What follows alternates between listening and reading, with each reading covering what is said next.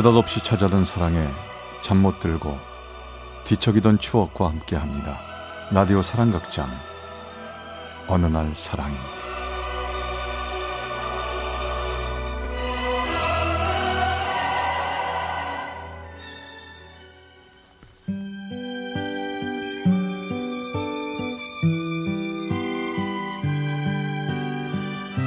사랑의 체험수기 어느 날 사랑이 제85화 영원한 친구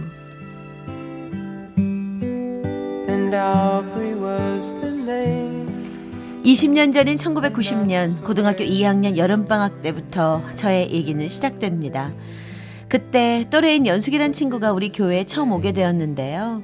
그때부터 서로 앙숙일 만큼 서로 마음이 안 맞아 티격태격 싸우기 일쑤였답니다. 야, 남자가 돼가지고 왜 이렇게 힘이 없어? 그깟 화분 하나 가지고 낑낑대냐? 야, 그 옆에서 팔짱만 끼고 잔소리하지 말고. 아, 그럼 네가 들어봐. 아, 이게 보기보다 이게 얼마나 무거운 줄 알고나 하는 소리냐 너? 됐거든. 야 비켜. 아. 야야야. 야, 왜 계단 한복판에서 난리야? 아. 좁아 죽겠구만. 야 정말 내가 교회를 옮기는 거 해야지 너 정말 밉상이다 어? 뭐라고? 아 진짜 짜증 난다고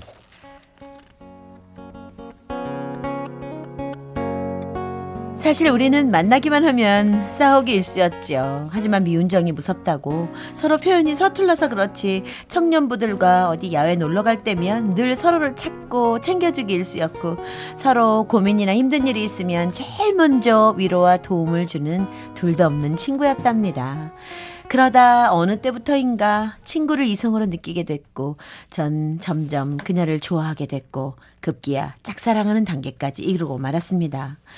내 마음을 숨기려고 늘 그녀와 아웅다웅 다퉜고 예전처럼 자주 말다툼은 끊이지 않았었죠. 그런 어느 날 제 친구가 저희 교회에 나오게 되었습니다. 어 다들 인사해 여긴 우리 청년부들이고 이쪽은 내 친구야 어, 처음 뵙겠습니다. 저는 저 전진철입니다. 어 반가워요. 저와 또래네요. 김현숙이에요. 아 야야 뭐 다 동갑이니까 우리 잘 지내보자 음, 다 친하게 지내야 돼 알았지?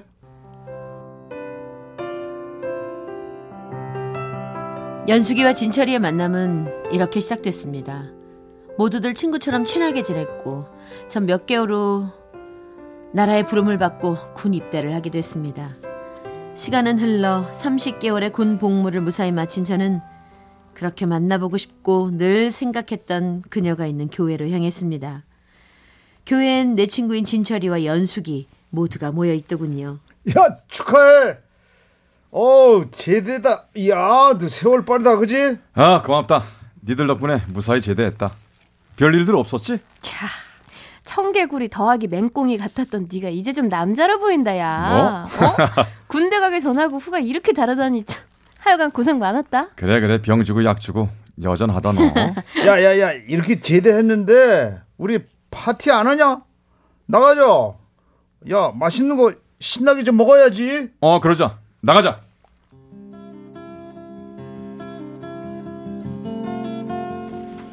그날 저녁 정말 오랜만에 친구들과 행복한 시간을 보냈습니다. 그렇게 몇 달 후 그녀가 저에게 만나자고 하더군요. 평소 그녀와 다른 분위기라 전 갑자기 가슴이 설레었습니다. 전 혹시나 그녀도 절 좋아해서 그동안 저처럼 숨겨왔던 마음을 나에게 고백하려는지도 모른다는 생각이 들었습니다. 그렇게 저희는 따로 한 커피숍에서 만났죠. 야 교회가 아닌 이런 곳에서 따로 만나니까 분위기가 이상하다 어? 너한테 할 말이 있어서. 그래? 나랑 같은 생각이면 좋겠는데 응 좋아 말해봐 무슨 할 말이 있는 거야? 저기 있잖아. 응. 나 좋아하는 사람 생겼어. 어? 그래 네 나이가 그럴 나이야 그 사람이 도대체 누군데? 아, 저기 그러니까 그 사람이 말이야. 저 바로 네 친구 진철 씨. 어? 내가 좋아하는 것 같아. 뭐, 뭐 뭐라고? 아우 나도 모르겠어. 이런 마음 처음이야. 그동안 혼자만 끙끙 앓고 있었는데, 아이 넌 내 절친한 친구잖아. 그래서 너한테만 말하는데, 아, 네가 내 마음 좀 전해주면 안 될까? 전 그녀의 뜻밖의 고백에 너무 마음이 아팠습니다. 하지만 이런 내 심정이 그녀에게 들킬까봐 내색을 하지 않았고 심장만이 빠르게 요동치고 있을 뿐이었습니다.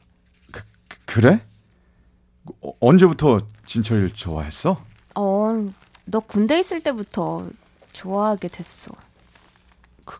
그랬었어? 야, 너 내 친구잖아. 내 마음 좀 그 애한테 전해주지 않을래? 그래. 난 네 친구니까 내가 도와줄게.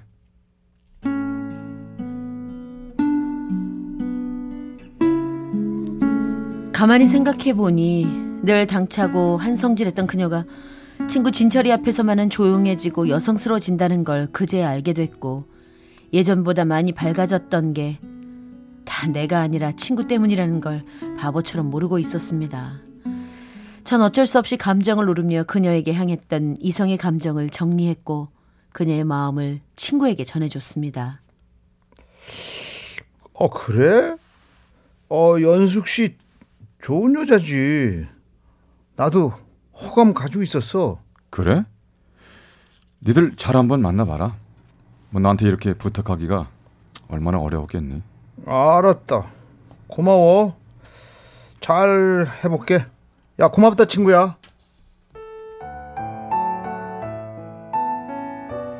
그후그 둘은 급속도로 연인 관계로 발전했고 종종 둘이 다정하게 팔짱을 끼며 걷는 모습을 볼 때면 아주 행복해 보였습니다. 아마도 나에게는 둘도 없는 친한 친구들이었기에 더욱 아름다워 보였던 것 같은, 같습니다. 가끔 셋이 만나 가로등 불빛 아래 인도를 걸을 때면 그녀는 내가 외로워 보였는지 왼팔은 진철이에게 또 오른팔은 나에게 팔짱을 끼우며 환한 미소를 지며 행복한 웃음을 터뜨렸습니다. 좋다. 이렇게 든든한 남자 둘이 옆에 있으니 부러울 게 없다, 야. 그래 좋겠다. 애인의 남자친구에. 뭐 그래도 애인이 더 좋지 아마? 그래, 좋다. 어떻게 알았니? 야, 아, 야, 우리 얘 여자친구 만들어주자. 그래가지고 바쁘게 만들어가지고 우리 사이 신경 못 쓰게 말이야. 그래 주라 제발. 나도 니네들 사이에 끼어서 고달픈 삶 살기 싫으니까 제발 부탁이다.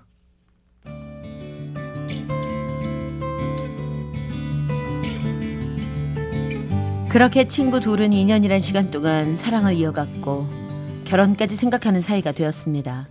친구로서 다정한 둘의 모습을 볼 때마다 보기 좋았고 어느 때는 솔로인 제가 샘날 정도로 애정 표현을 하곤 했지요. 그러던 어느 날이었습니다. 여보세요? 나야 연숙이 지금 바빠? 저기 나 좀 만나줘. 만나서 꼭 의논할 게 있거든. 시간 좀 내주라. 응? 그녀는 무척 불안해하고 있었습니다. 전 하던 일을 멈추고 그녀를, 그녀를 만나러 나갔지요. 그녀와 만나기로 한 카페에 들어서자 한쪽 자리에 앉아 있었고 그녀는 많이 불안해하는 표정으로 절 맞이하더군요. 어 갑자기 무슨 일이기에 그래? 진철이는? 어, 저기 너한테 할 말이 있어서 저기 너 혹시 진철이 요즘 이상하지 않던? 글쎄? 아, 뭐 이상한 그런 건 모르겠는데? 왜? 무슨 일 있어? 아니 뭐 둘 사이 무슨 문제가 있는 거야? 아니 왜 그래? 그녀는 한동안 말을 안 하더니 급게 울음을 터뜨리며 믿기 힘든 진철이에 대한 얘기를 꺼내놓는 것이었습니다. 다른 여자가 생긴 것 같아. 뭐? 아, 걔 무슨 말이야? 다른 여자라니. 아, 그럴 사람이 아닌데. 너 혹시 오해하는 거 아니야? 어느 때부터인가 좀 이상해서 몰래 무선 호출기 음성 사서함을 듣게 됐는데 뭐 늦은 저녁 때나 새벽에 어떤 여자가 자주 음성 메시지를 남겼더라고. 오래전부터 사귄 사람 마냥 말투로. 진짜야? 아니 그것도 한 번도 아니고 여러 번. 아마 서로 새벽에는 음성 메시지로 가끔 연락 주고 받았나 봐. 그래? 그럼 네가 알고 있다는 거 진철이도 알아? 응. 이 문제로 자주 싸웠어. 하, 저번에는 내가 학교까지 찾아가서 그 여자 어떻게 생긴 여잔지 만나서 단판지으로 찾아갔었다니까. 찾아갔다고? 그래서 어떻게 했는데? 나보다는 어리고 예쁘게는 생겼더라. 치, 그날 그 기집애한테 한 소리 했지. 우린 결혼까지 생각하는 사이라고 그랬더니 그 여자가 얼굴색 하나도 안 변하고 진철이 오빠 절대 포기 못 한다고 하더라. 야야 일단 진정해. 진정하고 내가 만나보고 어떻게 된 건지 알아볼게. 너무 걱정하지 말고 있어. 어? 전 급하게 그날 저녁 친구 진철이를 만났습니다. 야 사실대로 다 말해봐. 정말 그런 거야? 연숙이가 지금 얼마나 힘들어하는 줄 알아? 야 같은 동아리 후배 여자야 내가 좋다고 자꾸 쫓아다니길래 싫진 않아가지고 내가 뭐 홀린 듯 해가지고 그냥 몇 번 만나게 된 거야 야 이 자식아 그게 말이 되냐? 어? 그럼 연숙이는 뭐가 되는 거야? 어? 미안해 임마 나도 내가 왜 이렇게 됐는지 모르겠다 야 정말 어 미안하다 그러면서 친구는 연거푸 쓰디 쓴 소주를 마시기 시작했습니다. 야 술 좀 그만 마셔 임마. 이제 어떻게 할 거야? 어? 내가 알아서 할게 걱정 마 네가 화내니까 내가 고개를 들 수 없잖냐 너 어떻게 할 쌈이야? 미안해. 나도 잘 모르겠어. 근데 내가 그 후배를 좋아하는 것 같아. 뭐? 하, 말 모르겠다 나. 어? 니들 마음대로 해. 헤어지든 말든.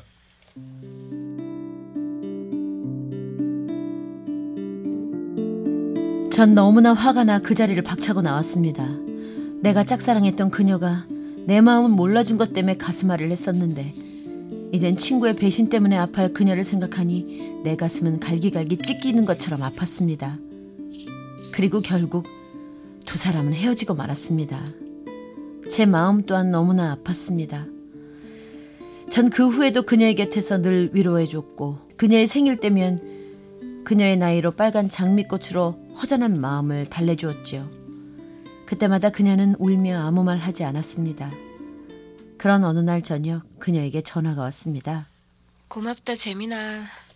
늘 챙겨줘서. 이번에도 내 생일 기억하고 꽃 보냈네. 그래. 너 장미 좋아하잖아. 재민아, 응, 왜? 너 정말 좋은 친구야. 이제 너 나 좋아하지 마. 연수가. 우리 그냥 평생 친구로 지내자. 나 지금이 너무 행복해. 네가 친구로 내 곁에 있어줬기 때문이야. 우리 친구 맞지?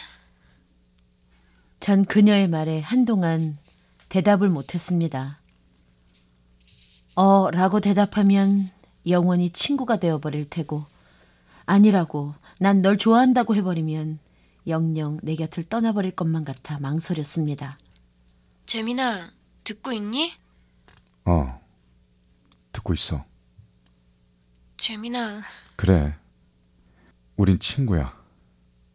영원한 친구. 고마워. 고마워, 친구야.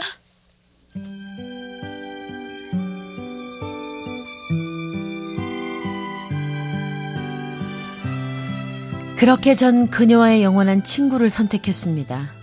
그리고 첫사랑을 이루지 못한 그녀는 몇 년 후 더 좋은 자기만을 사랑해주는 멋진 남자를 만나 행복하게 살고 있습니다. 그리고 많이 미워하고 원망했던 친구는 그 후배 아가씨와 결혼을 했고 이 친구도 버릴 수 없었던 저는 이렇게 두 친구 가운데에서나마 친구로서의 관계를 이어가고 있습니다. 저 또한 이젠 좋은 사람 만나 사랑을 꿈꾸고 있습니다. 광주 남구 진월동의 박모 씨가 보내주셨습니다. 어느 날 사랑의 제 85화 영원한 친구 편이었습니다. Take away the